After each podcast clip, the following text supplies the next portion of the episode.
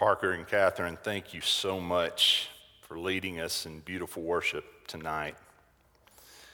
We're going to continue our study tonight in the book of Acts. We are still live here from First Baptist Church broadcasting, and I hope you've been following this study over the last several weeks, whether you've been able to worship with us several weeks back or whether you've been studying this passage by radio because it's been a, an eye opening passage, a passage that's had a lot of stories that I think shape our lives even today. I hope that your days over this last month of the coronavirus, as it's been filled with new things, have been good days. I know they haven't often felt like good days, but I hope things have gone okay. And in the midst of your Zoom meetings or the midst of your teleteaching or in the midst of just trying to find something to pass the time, I hope that through these days that we've been able to stop and we've been able to think, that we've also had time to reflect you know, when we entered into this virus just a month ago and we started being called home, I heard many people within our church family say, I hope this is a time that I can grow closer to God. I hope it has been that time for you. I hope it's been a time that you've gone to God and you've reflected on when He first came to know you when He first entered into your heart and the joy that you had of knowing that I have a Father who loves me and who will never leave me. Maybe you've had a time of reflection over the past few weeks of how God has led you or where He may be leading you. What is that next thing that's out there for you, even in the midst of the limitations we have today? What has God, God, what does He have planned for you? What does He want you to do? And then I hope you also remembered that each day, no matter how encouraging the day may be, or how weighted down the day may be by the current events, I hope you know that you also have a relationship with a God that never leaves you, that never goes away. As we think about those thoughts of reflection tonight, we find Paul doing much the same thing in this particular portion of the book of Acts. If you'll remember on our journey through Acts, last week we witnessed Paul arrive in Jerusalem. We're told in chapter 21, verses 17 and 18, that Paul and his traveling companions arrived in Jerusalem and received a warm welcome by the brethren. There in the city, and the next day they went to see James and the elders of the church. During their meeting, Paul begins to share about all the things God had been doing among the Gentiles through his ministry. Although it's interesting to note, you know, over the past few weeks, we've looked at Paul making all these stops, and he, he's continuing to take up an offering or a collection to go to Jerusalem and offer this gift because if you remember, there's a famine going on in Jerusalem at this time. But yet, when we get to chapter 21 and his arrival to the city, Paul never, I mean, Luke never says anything else in Acts about that gift. In fact, all we see is a rejoicing by Paul of the work that he's been doing with the Gentiles. And then we see a conversation with the church leaders there in Jerusalem later in chapter 21 about how all the Jews are becoming believers as well. Yet there's a problem. During these many days that the Jewish believers are embracing this new passion for God. There's also word getting around that Paul says those laws that they followed were just not quite as important as what the Jews thought they ought to be. Worried about what might happen to Paul. Uh, continuing in verse 20, in chapter 21, the church leaders advise him to dispel any misrepresentations by publicly submitting himself to the, to the law. The elders of the church even tell Paul, what you need to do is to go and purify yourself. And we actually have four men we know of right now who are taking part in a Nazarite vow. Now, we heard about those Nazarite vows a, a, uh, a few weeks back, and they're continuing to go on there in Jerusalem. And so the church leaders think if Paul is seen participating in those Nazarite vows, that there will be a whole new perception of what he's doing. By verses 27 and following, some of the Jews from Asia see Paul in the temple, but yet it doesn't go good there. They begin accusing him already of false charges. It seems that they had seen Paul walking through the town earlier with Trophimus. You remember Trophimus, he was a prominent Gentile from Ephesus. And he did a lot of traveling with Paul. And of course, the Jews, being the ones who are very leery of what Paul was teaching, began to already make up stories. I bet Paul took Trophimus into the inner portions of the temple and showed him around, which was, of course, against the law of the Jews that time. Well, the city is provoked, as it tells us in Scripture, with the rioters beginning to beat Paul with the intent of killing him. This incident, of course, eh, um, it gets worse among the Jews until finally the Romans have to become involved. Someone goes to find the Roman commander and the Roman centurions, and by the time they arrive, Paul is being beaten to a pulp. So the Roman commander intervenes. And that's where I want to pick up tonight. Look in chapter 21, verse 37, and read along with me here. As Paul was about to be brought into the barracks, he said to the commander, May I say something to you? And the commander said, Do you know Greek?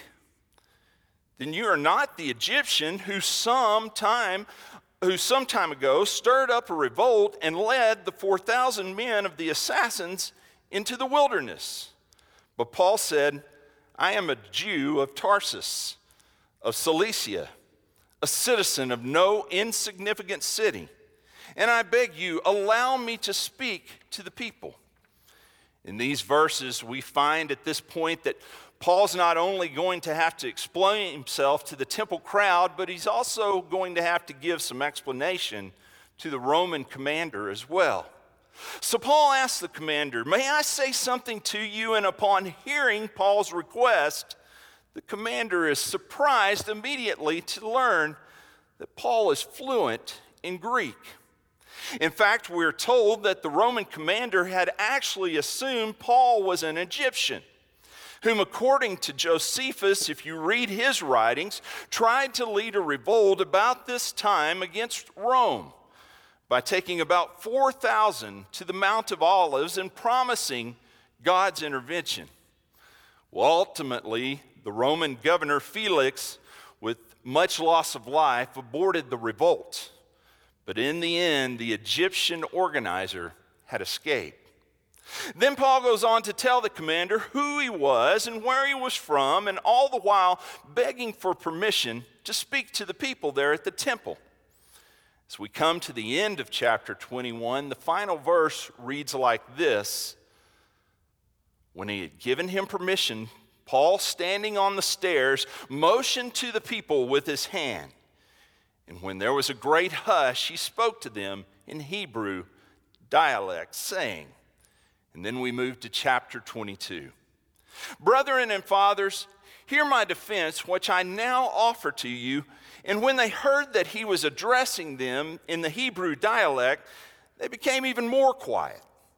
And he said, I am a Jew, born in Tarsus of Cilicia, but brought up in this city, educated under Gamaliel, strictly according to the law of our fathers, being zealous for God, just as you all are today. I persecuted this movement called the Way to the death, binding and putting both men and women into prisons, as also the high priest and all the council of the elders can testify. In verse 40, we find, or in, in verse 40 of chapter 21, we find that Paul is, first of all, given permission to address the crowd.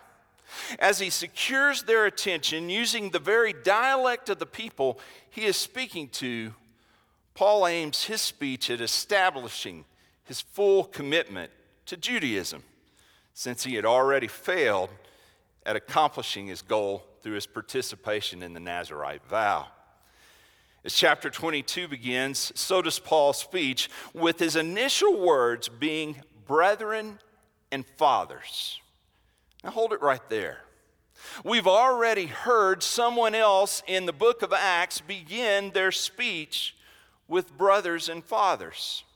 If you turn back to Acts chapter 7, verse 2, we notice Stephen begins his message that way to a very similar audience. I have to think that our writer Luke has recorded these very words to show that things have now come full circle, with Paul arguing in defense of the gospel just as Stephen had done earlier in Acts. Then, as the crowd listens, we find they become even more attentive when Paul says in verse 3 that he is a Jew. In fact, he goes all the way back to where he started, there in Tarsus, which was the capital city of the Roman province of Cilicia, and one of the largest centers of both trade and learning on the Mediterranean, on the Mediterranean coast. As Paul had said before, back in verse 39, Tarsus was no insignificant city. Next, his family must have moved while Paul was quite young because Paul shares that he was raised here in Jerusalem, the holy city itself. And if that was not enough, he was then educated at the very feet of Gamaliel, whom, as we know, was a highly educated teacher and Pharisee who was zealous for the law of God. So, as Paul begins, Luke reminds us where Paul was born, Paul was reared, and Paul was educated, which is now, which was probably in the way Luke wrote, a biologic, uh, biographical formula common to Greek writings. Once Paul had shared his excellent Jewish credentials, he began his description of his former days as a prosecutor of the Christian movement called the Way, including his explanation of his intent to imprison or even put to death Christian men and women. In fact, Paul goes on to add that even the high priest and the council of elders could testify his claim for his former zeal of persecuting the way. And then picking up in the second part of verse 5, listen to what Paul says here. From them I also received letters to the brethren and started off for Damascus in order to bring even those who were there to Jerusalem as prisoners to be punished. But it happened that as I was on my way approaching Damascus about noontime, a very bright light suddenly flashed from heaven all around me. And I fell to the ground and heard a voice saying to me, Saul, Saul, why are you persecuting me? And I answered, Who are you, Lord? And he said to me, I am Jesus the Nazarene, whom you are persecuting. And those who were with me saw the light, to be sure, but did not understand the voice of the one who was speaking to me. And I said, What shall I do, Lord? And the Lord said to me, Get up and go into Damascus, and there you will be told of all that has been appointed for you to do. But since I could not see because of the brightness of that light, I was led by the hand by those who were with me and came into Damascus. A certain Ananias, a man who was devout by the standard of the law and well spoken of all the Jews who lived there, came to me and standing near to me, Brother Saul, receive your sight, he said. At that very time, I looked at him and he said, The God of our fathers has appointed you to know his will and to see the righteous one and to hear an utterance from his mouth. For you will be a witness for him to all men of what you have seen and heard. Now, why do you delay? Get up and be baptized and wash away your sins, calling on his name. At this point, Paul's told us his testimony, hasn't he? He's told us his testimony of his encounter with Christ on the Damascus Road. And as a matter of fact, this will be the second of three times that we will hear Paul's testimony in the book of Acts. The other two accounts being the one we've already looked at in chapter 9, which was the initial event that took place. And Paul will again share this account in chapter 26. But now, there's something different about this testimony that Luke hasn't told us about in chapter 9. Look at verse 17. It happened when I returned, again, this is Paul talking, to Jerusalem and was praying in the temple, that I fell into a trance. And I saw him saying to me, Make haste and get out of Jerusalem quickly, because they will not accept your testimony about me. And I said, Lord, they themselves understand that in one synagogue after another, I used to imprison and beat those who believe in you. And when the blood of your witness Stephen was being shed, I also was standing by approving and watching out for the coats of those who were slaying him. And he said to me, Go, for I will send you far away to the Gentiles. Now, we've already noted that Paul's account of his testimony was basically the same account that Luke had recorded in chapter 9, verses 1 through 19. However, when we get to verse 17, here in chapter 22, Paul goes on to add another portion to this story. He adds that Paul returned to Jerusalem. Paul went back after he had received Christ and this was the next portion of his testimony. He found God there at the temple. And he found him by falling into a trance, and the Lord told him, Paul, this is what I want you to do. I want you to leave this place and take your message to the Gentiles. Now, we've already begun to see a lot of parallels with Paul in Jerusalem to the risen Christ, haven't we? Jesus entered into Jerusalem on a, a, a, large fanfare, greeted by all, and by the time he went to the cross, he was hated by the crowd, and we've seen that happen to Paul. But we also, in this portion of Paul's story here in Jerusalem, see some similarities to Isaiah the prophet. If you will, for just a moment, turn back with me to the Old Testament, if you have your Bibles, to Isaiah chapter 6. In Isaiah chapter 6, let's look at a few verses there of what God said to Isaiah. It said in the king, it said in the year of King Uzziah's death, this is verse 1 of chapter 6, I saw the Lord sitting on a throne, lofty and exalted, with the train of his robe filling the temple. Seraphim stood above him, each having six wings. With two he covered his face, and with two he covered his feet and with two he flew. And one called out to another and said, Holy, holy, holy is the Lord of hosts. The whole earth is full of his glory. And skipping to verse 6, then one of the seraphim flew to me with a burning coal in his hand, which he had taken from the altar with tongs. He touched my mouth with it and said, Behold, this has touched your lips, and your iniquity is taken away, and your sin is forgiven. Then I heard the voice of the Lord saying, Whom shall I send, and who will go for us? Then I said, Here am I, send me. What we see in this passage is a similar, similar call to Isaiah.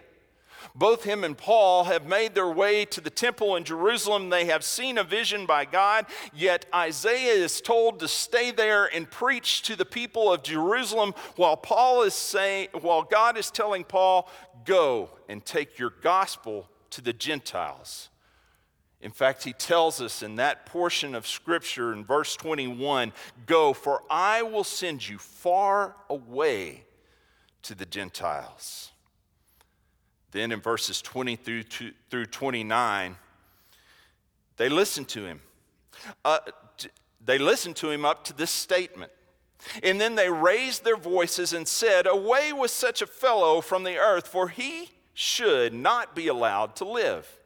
And as they were crying out and throwing off their cloaks and tossing dust into the air, the commander ordered him to be brought into the barracks, stating that he should be examined by scourging so that he might find out the reason why they were shouting against him that way. But when they stretched him out with thongs, Paul said to the centurion who was standing by, Is it lawful for you to scourge a man who is a Roman and uncondemned? When the centurion heard this, he went to the commander and told him, saying, What are you about to do? For this man is a Roman. The commander came and said to him, Tell me, are you a Roman? And he said, Yes. The commander answered, I acquired this citizenship with a large sum of money. And Paul said, But I was actually born a citizen. Therefore, those who were about to examine him immediately let go of him. And the commander also was afraid when he found out he was a Roman because he had put him in chains. Now, after reading this passage, you'll remember that when Paul began to speak to the crowd, we are told a great hush came over them. And then, as the crowd listened to Paul and what he had to say, that he was this Jew from Tarsus, which was an important city, and he had come to Jerusalem and he had been raised there in the temple and he had been taught by the leading uh, supporter of the, the law, being Gamaliel there was a complete hush over the crowd. Yet when Paul said the word Gentile, here comes the crowd again. Isn't that like all of us, even today? When we hear something that comforts our ears, aren't we quick to be quiet and say, Tell me more? But yet, when we hear something we don't agree with, aren't we quick to shout those same things the crowd were shouting? Away with him. Take him away. I don't want to hear it anymore. That was the situation Paul was facing at that moment. And when he begins to speak about his witness to the Jews, almost immediately the crowd turns on him to the point that this time they add that such a scoundrel as Paul had no right to even exist. In fact, the crowd becomes so hostile that it's no longer safe for Paul, so the Roman commander quickly orders him to be taken to the barracks, having no indication of why the crowd is so upset. Well, Paul's address had clarified nothing for the Roman commander, particularly since his address to the people was in Aramaic. Therefore, the commander decided to use the standard Roman interrogation. He said, I'll get to the bottom of this, tie him up and treat him as a slave or a common local and whip him, take him and flog him. Yet Paul was not about to undergo such unnecessary treatment. And so, as the Roman centurion stretched Paul out with the intent to beat him, Paul once again has another question to spare his faith. In verse 25, Paul says, Is it illegal for you to scourge a man who is a Roman citizen and hasn't even been found guilty? Upon hearing the question, the centurion stops in his tracks because he knows he'll be making a big mistake. He takes the matter back to the Roman commander, and by now the Roman commander, didn't you just see him? He's about to pull his hair out. This guy is messing up everything. He's causing such a stir, and now they want me back down there. What is it now? Can you tell me what he's done? Well, sir, he tells me he's a Roman citizen. He's what? a Roman citizen, so the commander heads back to Paul. Now, keep in mind, the commander's already been mistaking Paul for an Egyptian rev- uh, revolutionary. He's also learned that Paul was a Jew and a citizen in the important city of Tarsus, as well as a, a, a man who spoke polished Greek, and now he's discovered that Paul's a Roman citizen? And to top that off, the commander says, Well, how much did you pay to become a Roman citizen? I paid a whole lot. And Paul says, You don't understand. I was born a Roman citizen.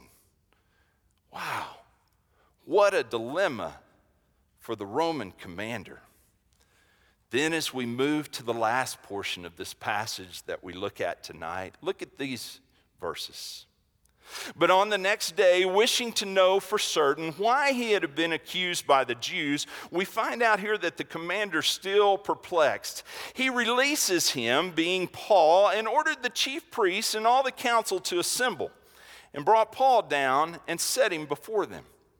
Paul, looking intently to, at the council, said, Brethren, I have lived my life a perfectly good, with a perfectly good conscience before God up to this day. The high priest Ananias commanded those standing beside him to strike him on the mouth. Then Paul said to him, God is going to strike you, you whitewashed wall. Do you sit, do you sit to try me according to the law, and in violation of the law order me to be struck? But the bystander said, Do you revile God's high priest? And Paul said, I was not aware, brethren that he was high priest. For it is written, You shall not speak evil of a ruler of your people. But perceiving that the one group were Sadducees and the other were Pharisees, Paul began crying out in the council Brethren, I am a Pharisee, a son of the Pharisees. I am on trial for the hope and resurrection of the dead. As he said this, there occurred a dissension between the Pharisees and the Sadducees, and the assembly was divided. For the Sadducees say that there is no resurrection, nor an angel, nor a spirit, but the Pharisees acknowledge them all. And there occurred a great uproar, and some of the scribes of the Pharisaic party stood up and began to argue heatedly, saying, We find nothing wrong with this man. Suppose a spirit or an angel has spoken to him. And as a great dissension was developing, the commander was afraid Paul would be torn to pieces by them and ordered the troops to go down and take him away from them by force and bring him into the barracks.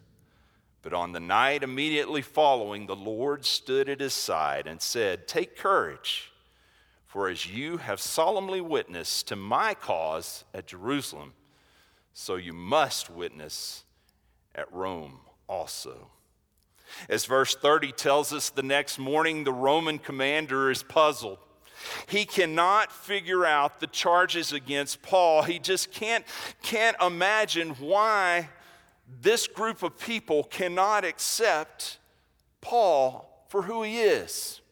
And so he throws up his hands and says, I can do nothing. Now, who does that remind you of? Going back to Jesus' journey to the cross. Paul, th- or, or the Roman commander, throws up his hands and he says, I know what I'll do. I'll send him to the Sanhedrin.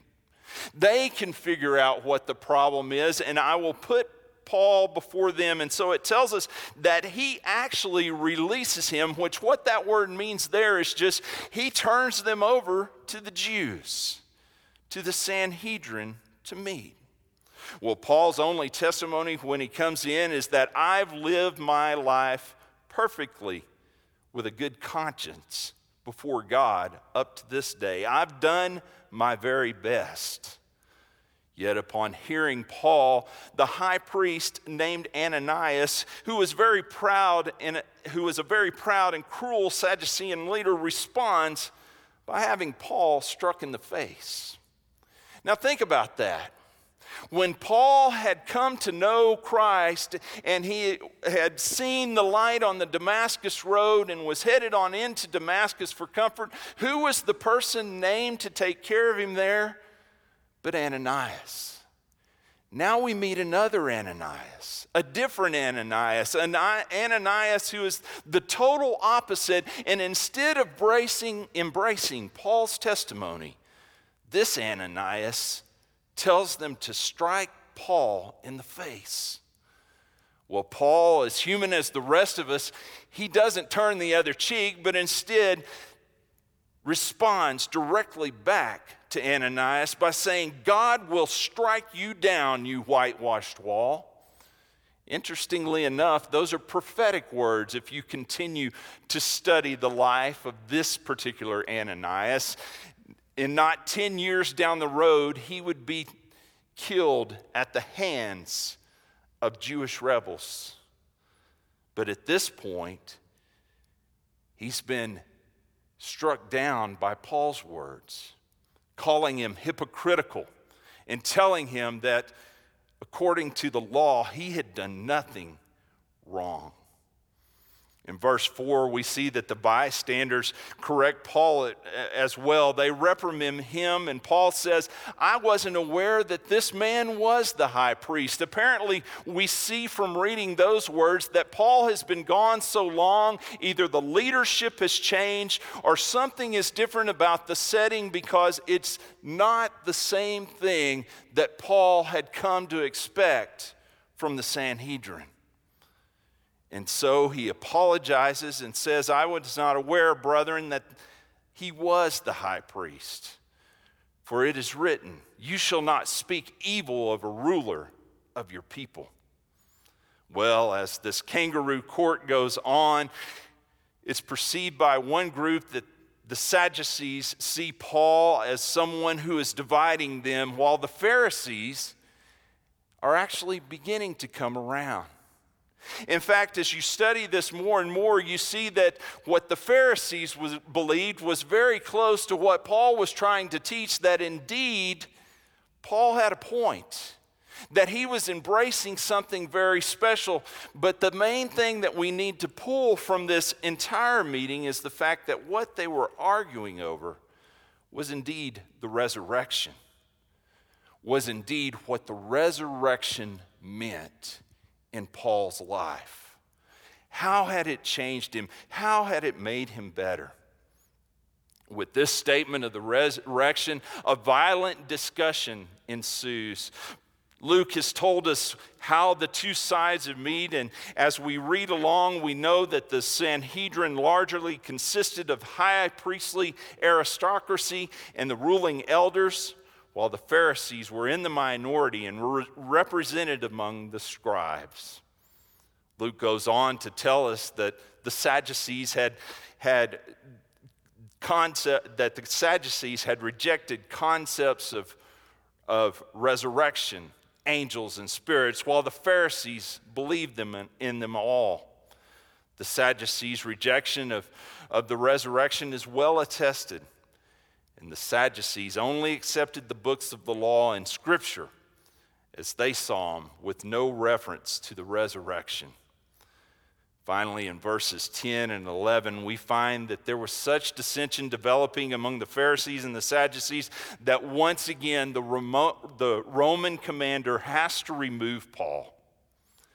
But yet, look at the very last verse we read.